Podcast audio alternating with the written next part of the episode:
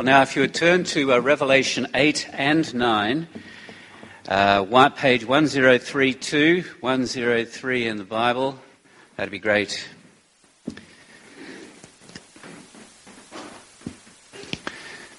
I have a photograph that uh, a surgeon gave me in the summertime of two pins. It's an x ray photograph, two pins going across my hand, and uh, looks great. Uh, the pins are about this long, and I look like a sort of a Wolverine cousin. And um, I, I can see the pins, but I don't have a clue what the bones are or what bone's broken. I have a great problem reading x rays, they're a bit confusing to me. And sometimes when we come to passages of the Bible, they're very clear and accessible. In fact, I'd say the majority are, but sometimes they're not immediately clear. And what makes today's reading uh, especially unfamiliar is that we are looking at a spiritual x ray of history. The seven trumpets tell the story of history again, not so much from the external political events, but they go deep inside into the spiritual realities of history, particularly into the experience of those who don't have the seal of God on their heads, and it explains something of their torment. And if you've been a Christian for a while, it's very helpful because it's easy to drift and to lose clarity and to fall in, back into a sort of a, an envy of those around you who don't have any commitment to Christ, who are pursuing the West Coast dream. Their lives just look so interesting and easy, don't they? The trumpets show that that's a lie, that to live without Christ is a kind of spiritual torment. And the passage is here in the Bible to trade our envy for compassion and love. So I'm going to ask three questions. What does it say? What does it mean? And how does that affect us? Is that all right? What does it say? What does it mean? How does it affect us? What does it say? Well, we just fly over it very quickly. Chapter 8 and 9 give us six devastating trumpet blasts. It begins up in heaven, the first few verses. And then from verse 7, we have the first four trumpets. And the first trumpet is environmental devastation, verse 7. Hail and fire mixed with blood fall on the earth, and a third of the earth is burned up with the trees and grass. The second trumpet, verse 8, devastates a third of the marine life and shipping. Something like a great big mountain falls into the ocean, turning it to blood. The third trumpet devastates the freshwater supply for a third of the earth. And then the fourth trumpet, verse 12, brings darkness and gloom, cutting out a third of the sun and the moon and the stars. Chapter 9, it gets worse. At the sound of the fifth trumpet, a star falls to earth and is, is given the key to the bottomless pit. And when he unlocks it, out comes this belching smoke and a plague of terrifying locusts, shaped like horses, armed like scorpions, with crowns like kings, and faces like men, and hair like women, and lions' teeth, armor plated with wings to fly, moving with a deafening noise. But they're told you can't attack nature and you cannot touch Christians. And they torment those who don't belong to the Lamb for five months so much that they would rather die than live. And the sixth trumpet, in the last part of chapter 9, releases a very similar plague, and this time it kills a third of mankind. That's what the passage, that's what the passage says. Should we close in prayer? what does it mean? Well, you know probably that this section of Revelation, our passage today, has suffered greatly at the hands of those with good intentions who want to make the Bible relevant to today. The most famous is an American evangelist by the name of Hal Lindsey, who in 1969 uh, published a book called The Late Great Planet Earth. It was a massive success. And it's an over literalistic interpretation of Revelation, trying to equate each of the details in Revelation with things that were in the news during his day. So the locusts were, or everyone together, helicopters. That's right, gunship helicopters. And Lindsey used Revelation as a sort of an elaborate puzzle to calculate exactly G- when Jesus would come back, during his lifetime. I believe he's still alive, right? Now, this approach to revelation is very popular today. You'll find it almost everywhere. Uh, that what, G, what, John saw in these visions were modern military machines. So in 19, 1973, the British produced a tank called the Scorpion tank. So everyone got very excited about this. This is the end of the world, you see. It's a kind of a magical view of reality where we try and blame Satan for anything and everything that goes wrong with the world. So every time a comet comes close to planet Earth, people go to the verse on mountains falling into the sea and say Jesus is about to come. I've even read this week that uh, some people are claiming that Chernobyl in Ukrainian is the word for wormwood. I don't think so. And currently, the small weaponized drones are meant to be the literal fulfillment of these locusts. And the women's hair are the aerials that pick up electricity. Now, I want to say this kind of reading of Revelation is well motivated, but it's a completely false trail. For starters, we don't make the Bible relevant, it is relevant. And many of us uh, in the church are in small groups where we're looking through the book of Revelation. So I want to just say three things that might help us as we move through this book. Okay? Three things begin with this. The first is that Revelation is a symbolic book, not a Sudoku. This has been clear to us from the very first verse. If you keep your hand in uh, 8 and 9 and go back to the first verse in Revelation, it's made very clear to us that the way God reveals these visions to John is through symbols. Let me read the verse. The revelation of Jesus Christ, which God gave him to show to his servants the things that must soon take place. He, then there's one Greek word for the next three words, made it known by sending his angel to his servant John. The word made it known is the Greek word symbolized. John tells us that this is going to come to us, these visions are not going to come to us with literalistic detail, but symbolic. And all, of, all the symbols we've seen so far have been from the Old Testament. The vision of Jesus in chapter 1, all Old Testament uh, features. We're even told what some of the symbols mean. So the seven lampstands are the seven churches. But the further we go in Revelation, the more complex the symbols become. Now, we do this all the time. We use symbols, you know, light and dark and up and down. We even use colours for our moods. And I was preparing on Thursday and I picked up the Vancouver Sun, which happened to be lying close to hand, and this was on its front cover. There were three sentences. Let me read them to you. Pirate Joe is in a battle with a US giant. Is it a literal giant? No, it's a big store called Trader Joe's, right? There's no literal pirate. Right? We we, we read that metaphorically, symbolically. Here's another sentence Purifoy puts fear in Lions' opponents. It's about football, isn't it? Isn't it? Thank you. Um, I read another sentence. This is a guy uh, reporting his experience. He said, I found a UFO. Anyone read that? Well, he's a diver, and he was diving off the north coast and he found the remnants of an old bomb. We use this kind of thing all the time. So I, we, when we come into Revelation, it's not so strange to think this way. And the reason I'm telling you this is because Sudoku is not, a, eh, sorry, Revelation is not a Sudoku. we'll go back and edit that. What I mean is, it's not some mathematical code which you get a, a deciphering book and just work it out one to one. That's not the way symbols work.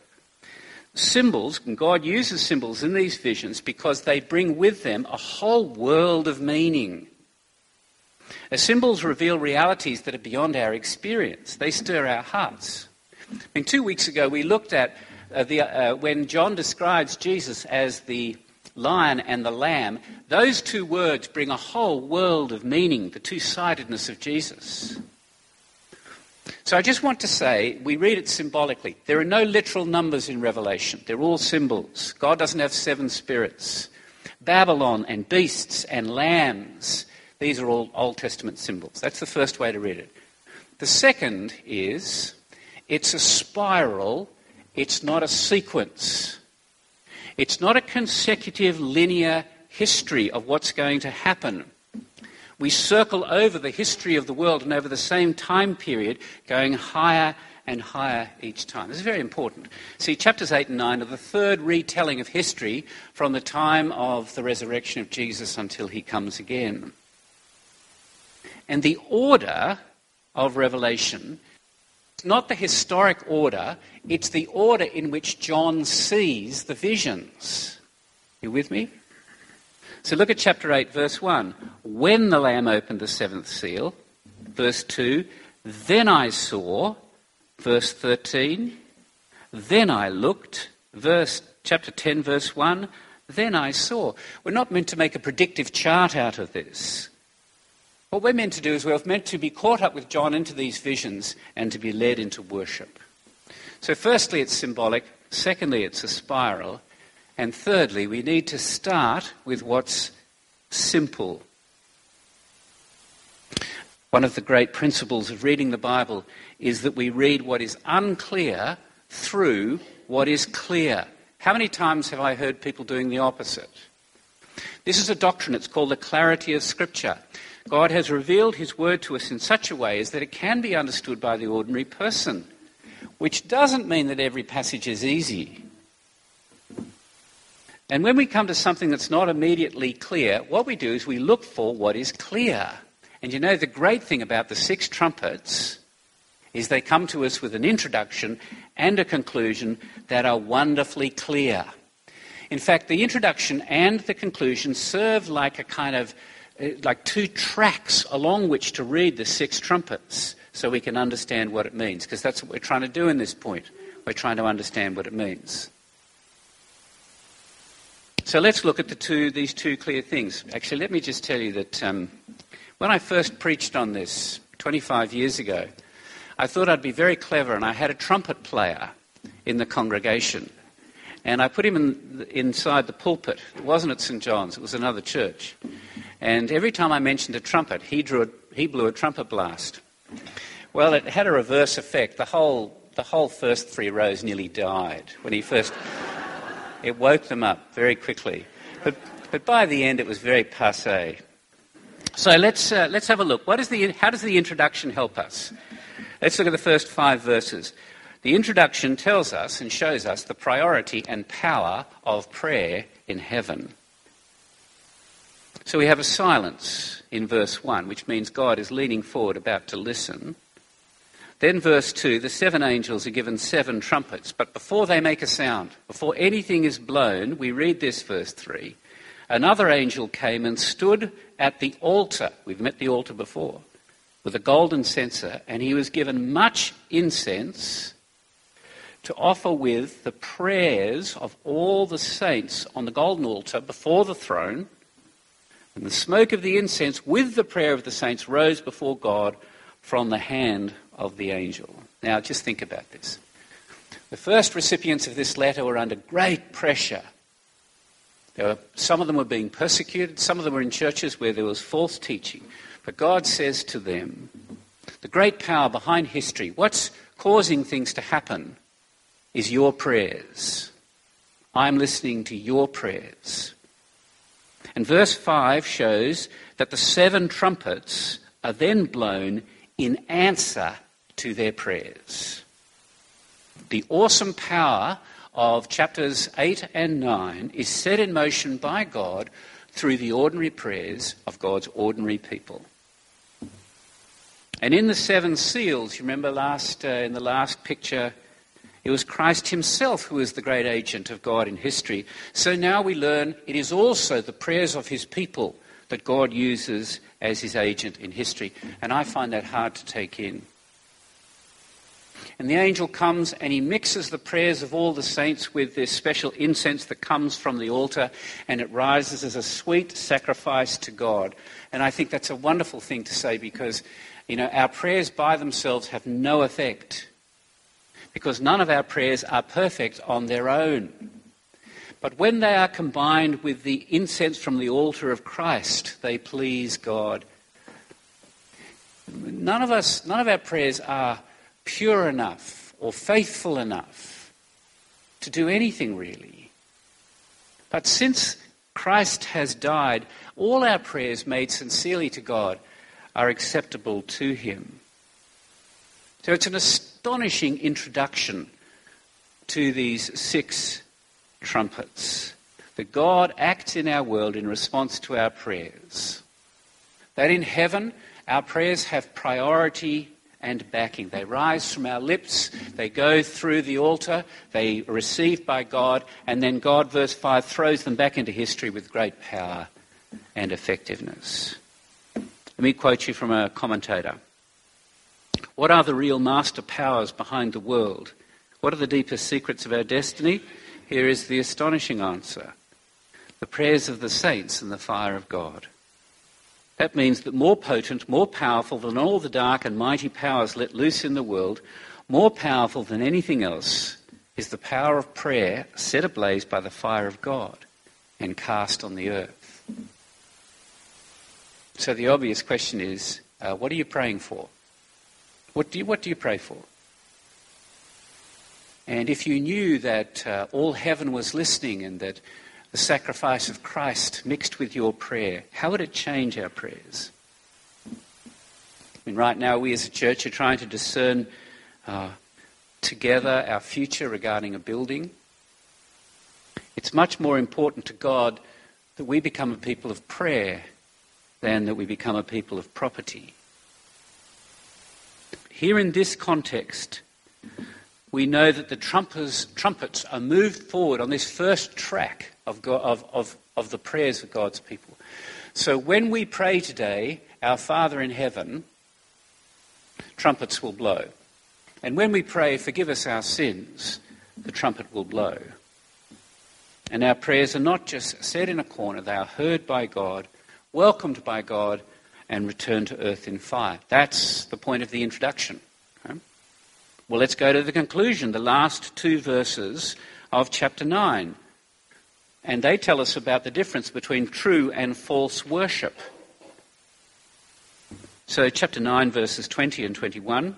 The rest of mankind who were not killed by these plagues did not repent of the works of their hands nor give up worshipping demons and idols of gold and silver and bronze and stone and wood, which cannot see or hear or walk, nor did they repent of their murders or their sorceries or their sexual immorality or their thefts. In other words, here we are at the end of the six trumpets. This is very clear. The purpose of the six trumpets is to bring people to the worship of the true God. If you don't worship the true God, you will worship something else. That's the way we are made. Whatever it is we give our lives to, if it's not the true and living God, if it's not the God and Father of our Lord Jesus Christ, it's false and it will consume you like a locust. Through the great turmoil of the six trumpets and the devastation, what's God doing? He's working through the prayers of his people to bring people to repentance. They're not just random judgments. They're not just you know, random difficulties. They're sent by God for a spiritual purpose. And John calls them plagues, which of course is a reference back to the book of Egypt in the old sorry, the book of Exodus in the Old Testament, where God rescued his people from slavery in Egypt. You remember that the love of God and the power of God and the grace of God is all, always meets resistance in us. And Pharaoh and his advisors resisted God's grace because they had other gods going. And you can't just add the Lord into your heart and say, I'm going to give him a seat at the table with the other gods. He's either Lord or he's not. And when the Lord spoke to Pharaoh, Pharaoh hardened his heart and refused to acknowledge that the Lord alone was God. And yet God sent ten plagues, one after the other, each with increasing seriousness, not just to show his power, but to reveal that he alone was Lord so that all would come, all would come to worship him, not just Israel, but Egypt as well. So the six trumpets, you see, are a kind of a spiritual x ray of how idols and demons devour the life of those who do not worship God. And you may find that very difficult to square with your happy, unbelieving friends who don't trust Christ. This whole idea of worshipping demons and idols. But this is the x ray of God's Word. There is more to life than what we see, there's more to life than material things. There's more to evil than psychology, bad psychology or bad sociology. We know this, don't we, through, through, the book of Revelation, that what lies behind cruelty and war and environmental collapse and racism is much more than bad parenting and lack of education, that there's a profoundly spiritual component. I've only ever met two people in my life who consciously worshipped demons before they became Christians. And I think for the average modern person in Vancouver, this is just make believe. This is the stuff of movies. But I remind you of what C.S. Lewis, the great C.S. Lewis, said about this. Let me read you his sentence. There are two equal and opposite er- errors into which our race can fall about the devils. One is to disbelieve in their existence, the other is to believe and to feel an excessive and unhealthy interest in them. They themselves, that is, the devils, are equally pleased by both errors and they hail the materialist or the magician with the same delight. I think that's very clever. And the devil is delighted with the materialist or the magician, since both, you see, are ways of deluding ourselves about spiritual reality. Because what Satan loves to do is he loves to blind the mind of unbelievers from seeing the glory of God in the face of Jesus Christ. And even in us, every thought and act of selfishness brings us either deeper into darkness until we blindly worship something other than God. That's the point of the list of sins at the end of verse 21. He mentions murder and sorcery and sexual immorality and stealing. These are strategies of the devil to turn us away from the true worship of the true God. They're like bait you know, like a plump and juicy morsel. But inside there is a, there is a vicious hook, a spiritual hook, false love and false worship. That's why the first four trumpets run the way that they do. They move from external realities, the, you know, the environment, into the inward spiritual realities. You have environment, environment, and environment for the first three, and then number four is about it's about darkness and the removal of light. And then you come to the fifth trumpet, it opens, and we find the same darkness, a smoky, sulfuric darkness. It's a picture of spiritual blindness and insensitivity. And at the start of the fifth trumpet, a star falls from heaven and is given a key to the bottomless pit. This is a phrase that's used two, two other times, maybe three, in the New Testament.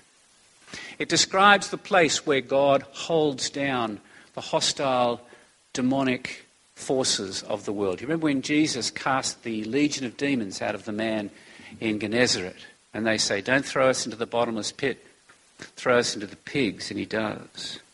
In Romans 10, the word is used of the place Jesus went when he died. It's the place where God keeps the forces that are hostile to him until the judgment day.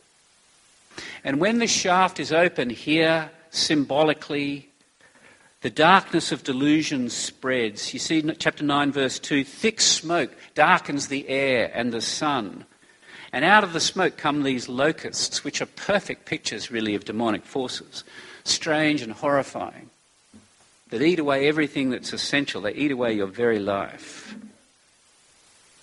And in verse 4,